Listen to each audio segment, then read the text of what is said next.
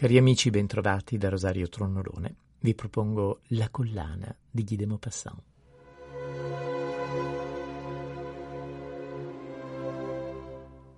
Era una di quelle ragazze belle, seducenti, che nascono, come per un errore del destino, in una famiglia di impiegati. Era senza dote, senza speranze. Non aveva alcuna possibilità d'essere conosciuta, capita, amata e sposata da un uomo ricco e raffinato. E lasciò che la sposassero a un impiegatuccio del Ministero della Pubblica Istruzione. Non potendo far lussi, si vestì con semplicità, ma fu infelice, come se fosse degradata, perché le donne non appartengono a una casta o una razza. Bellezza, grazia e fascino sostituiscono per loro nascita e famiglia la congenita finezza, l'eleganza istintiva, l'agilità della mente, ecco l'unica gerarchia che rende le popolane uguali alle più grandi dame. Soffriva di continuo, sentendosi destinata a tutte le delicatezze, a tutti i lussi.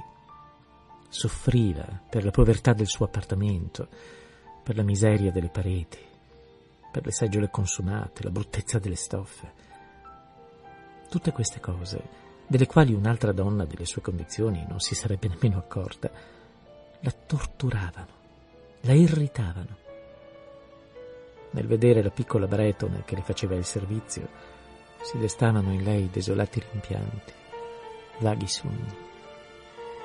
Pensava ad anticamere silenziose, ovattate da parati orientali, illuminate da grandi torcieri di bronzo, a due valletti in polpe che sonnecchiavano nelle grandi poltrone, intorpiditi dal caldo pesante del calorifero.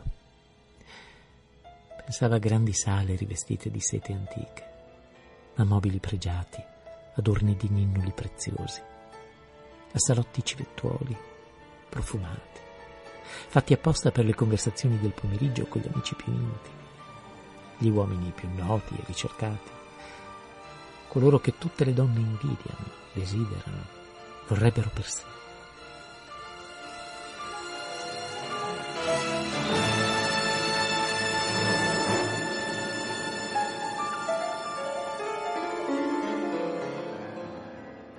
Quando sedeva a desinare davanti alla tavola tonda coperta dalla tovaglia di tre giorni avanti, di fronte al marito che scoperchiava la zuppiera esclamando estasiato Ah, che bella minestra, non c'è nulla di meglio.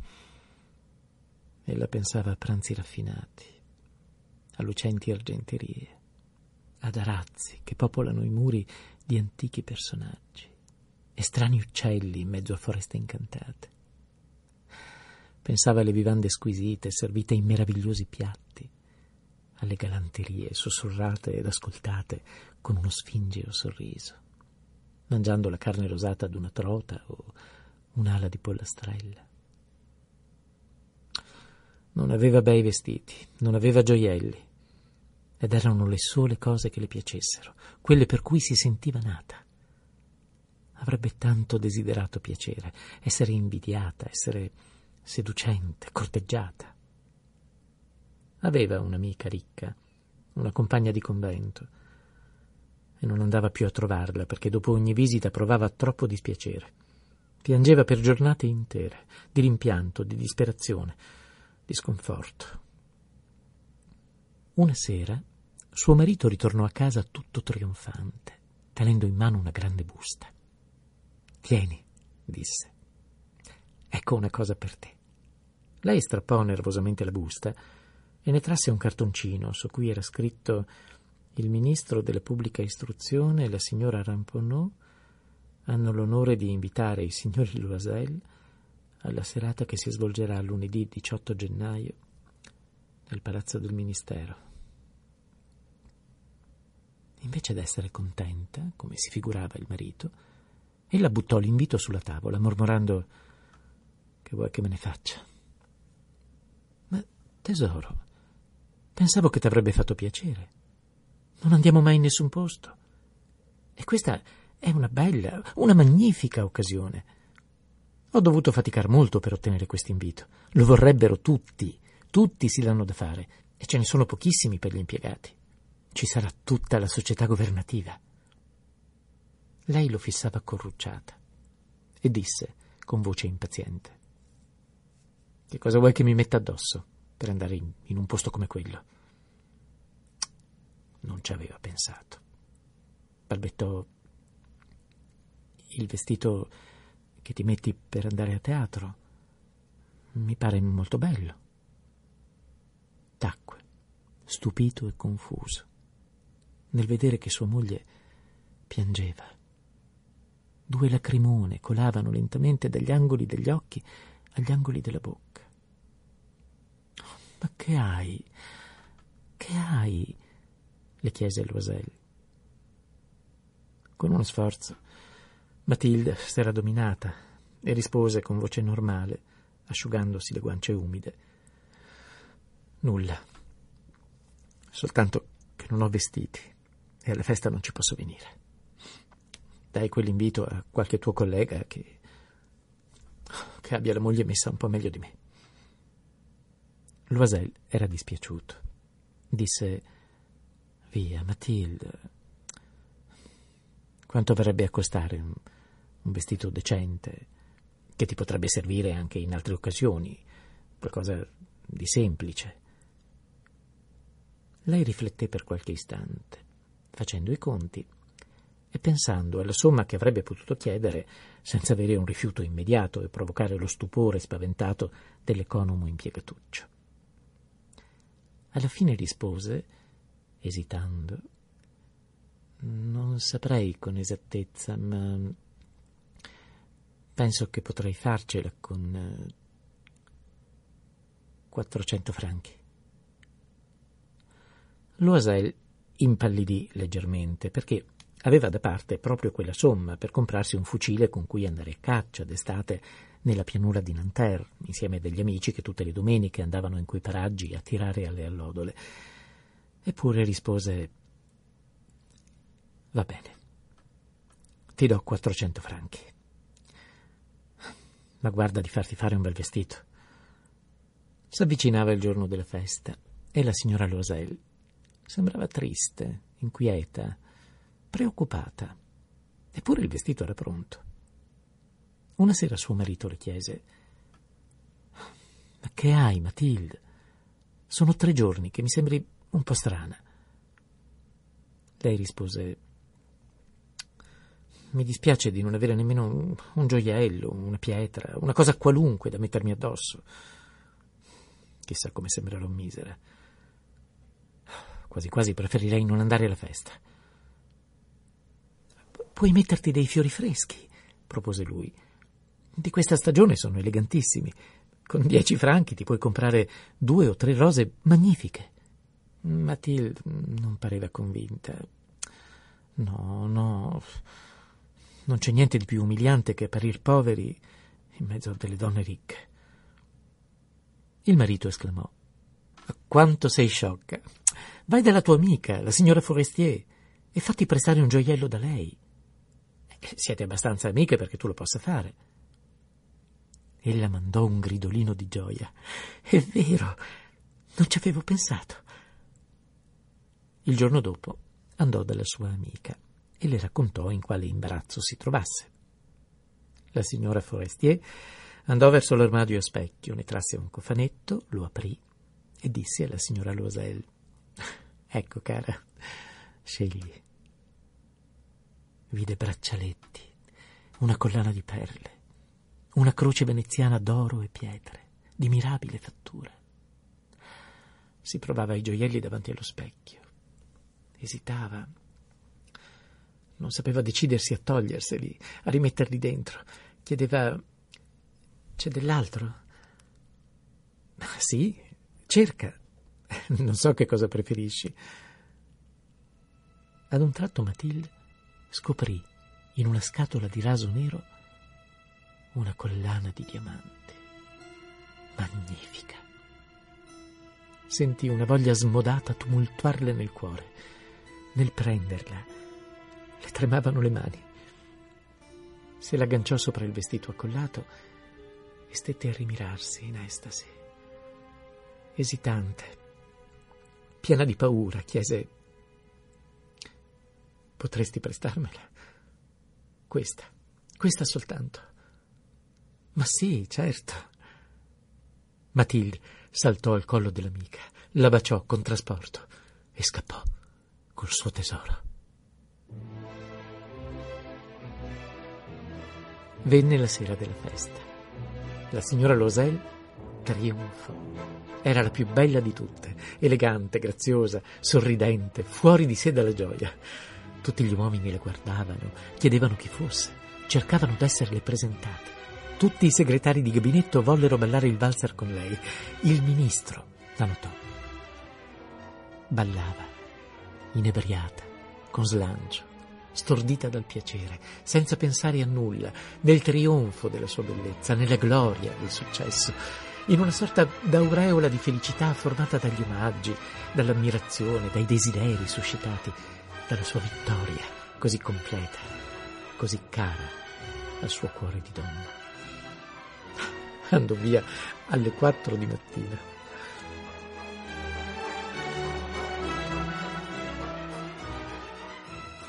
Suo marito da mezzanotte stava dormendo in un salottino insieme ad altri tre signori le cui mogli si divertivano moltissimo.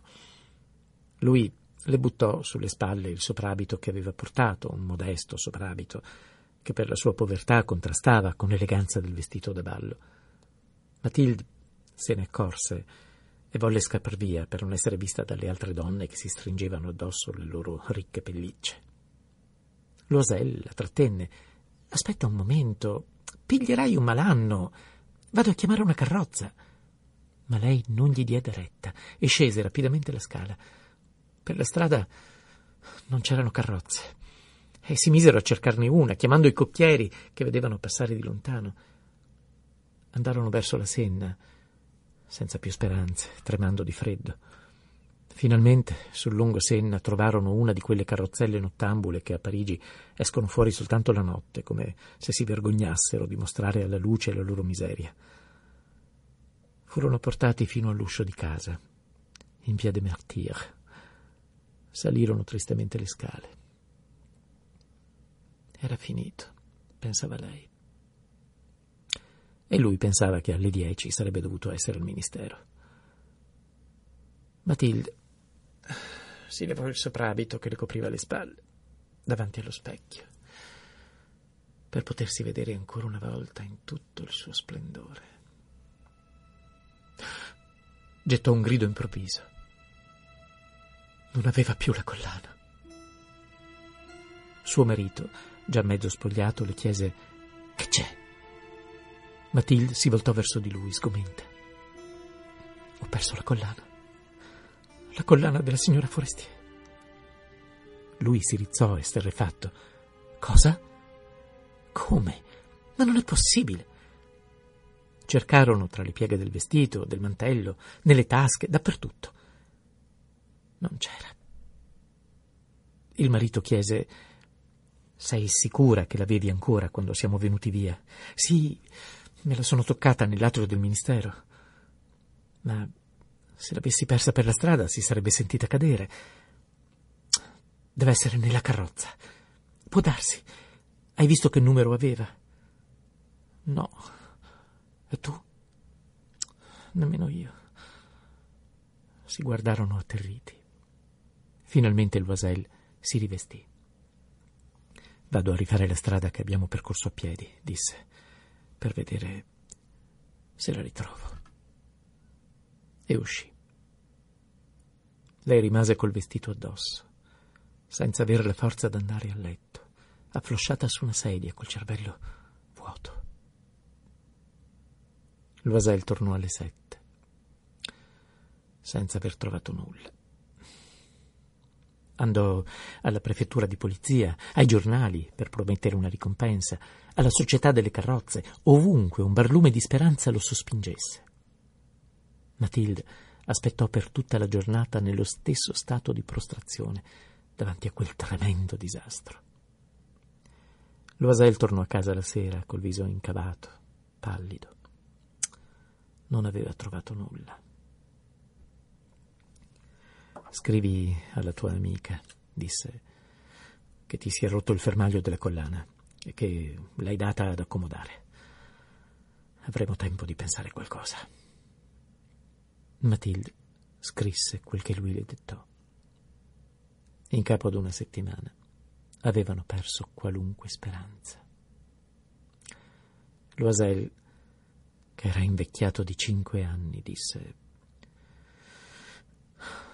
Dobbiamo comprarne un'altra. Il giorno dopo presero l'astuccio e andarono dal gioielliere il cui nome era scritto nell'interno. Questi consultò i registri.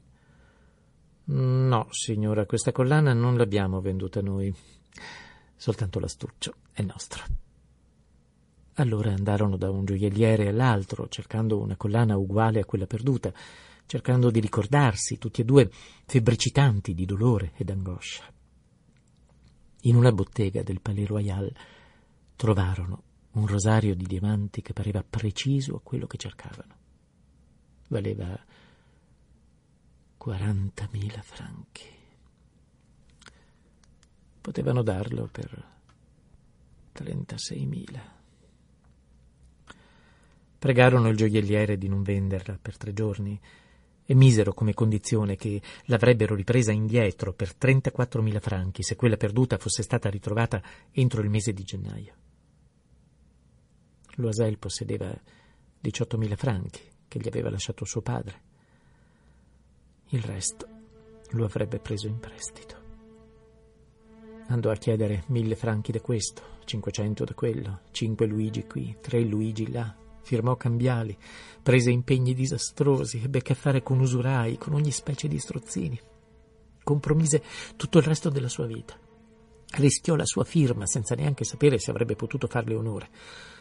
E angosciato del pensiero del futuro, della miseria nera che gli sarebbe caduta addosso, dalla prospettiva delle privazioni fisiche, delle torture morali, andò a comprare la collana nuova, posando sul banco del gioielliere i 36.000 franchi. Quando la signora Loisel riportò la collana alla signora, costei le disse con tono seccato: Me l'avresti dovuta riportare prima, potevo averne bisogno. Non aprì l'astuccio come Matilde temeva. Se si fosse accorta dello scambio, che cosa avrebbe pensato? Che avrebbe detto? Poteva anche considerarla una ladra. La signora Loisel conobbe l'orribile vita dei bisognosi. Vi si adattò subito, eroicamente. Era necessario pagare quel tremendo debito. Lo avrebbe pagato. Licenziarono la servetta, cambiarono casa, andarono a stare in una soffitta. Matilde conobbe le più dure faccende, le più odiose fatiche della cucina. Rigovernò, rovinandosi le unghie rosa sui piatti unti, sui tegami. Lavò la biancheria sudicia, le camicie, gli stracci, stendendoli ad asciugare su una corda stesa. Tutte le mattine portava giù la spazzatura e portava su l'acqua, fermandosi ad ogni piano per ripigliar fiato. Vestita come una donna del popolo, andava dall'erbaiolo, dal droghiere, dal macellaio, col paniere sotto braccio, tirando sui prezzi, ricevendo ingiurie pur di difendere a soldo a soldo il suo miserabile denaro. Tutti i mesi dovevano pagare cambiali, rinnovarne altre, guadagnar tempo. Il marito lavorava di sera, teneva la contabilità d'un negoziante spesso di notte faceva il copista a cinque soldi per pagina. Questa vita durò dieci anni. Dopo dieci anni avevano restituito tutto, compresi gli interessi degli strozzini e tutto l'insieme degli interessi composti. Matilde pareva una vecchia. Era diventata la donna forte, dura, rude delle famiglie povere. Spettinata, con la gonna di traverso, le mani rosse, parlava a voce alta, lavava i pavimenti buttandoci l'acqua col secchio. Eppure, qualche volta, quando suo marito era in ufficio, si sedeva accanto alla finestra e Pensava a quella serata, a quel ballo in cui era stata tanto bella, tanto festeggiata. Che sarebbe accaduto se non avesse perso la collana? Chi lo sa? Com'è strana la vita, è mutevole. Quanto poco ci vuole per perdersi o salvarsi. Una domenica era andata agli Champs-Élysées per distrarsi un po' dalle faccende. Ad un tratto scorse una signora che stava passeggiando con un fanciullo. Era la signora Forestier, sempre giovane, sempre bella, sempre attraente. La signora Losel si sentì turbata. Gli avrebbe rivolto la parola. Sì, certamente. Anzi, ora che aveva pagato, poteva dirle tutto. Perché no? Le si avvicinò. Buongiorno, Jeanne. L'altra non la riconosceva ed era stupita di sentirsi chiamare con tanta confidenza da quella popolana. Ma, signora, balbettò, non... credo che vi siate sbagliata. No, sono Matilde Loisel. L'amica mandò un grido. Oh, povera Matilde, come sei cambiata? Sì, ho passato giornate dure da quando non ci siamo più viste. E tanta miseria. Per colpa tua. Mia. Per colpa mia. Ti ricordi quella collana di diamanti che mi prestasti per andare alla festa del ministero? Sì. Ebbene? Ebbene. La persi. Ma com'è possibile? Ma se me l'hai resa? Te ne ho comprata un'altra uguale. Sono dieci anni che la stiamo pagando. E capisci che per noi non è stata una cosa facile. Non avevamo nulla. Ora però è finito e sono proprio contenta. La signora Forestier s'era fermata. Mi dici che hai comprato una collana di diamanti per sostituire la mia? Sì. Non te ne eri accorta, vero? Era proprio uguale. E sorrideva, orgogliosa e ingenuamente felice. La signora Forestier, sconvolta, le afferrò le mani. Oh, mia povera Matilde. La mia era falsa. Valeva tutto al più 500 franchi.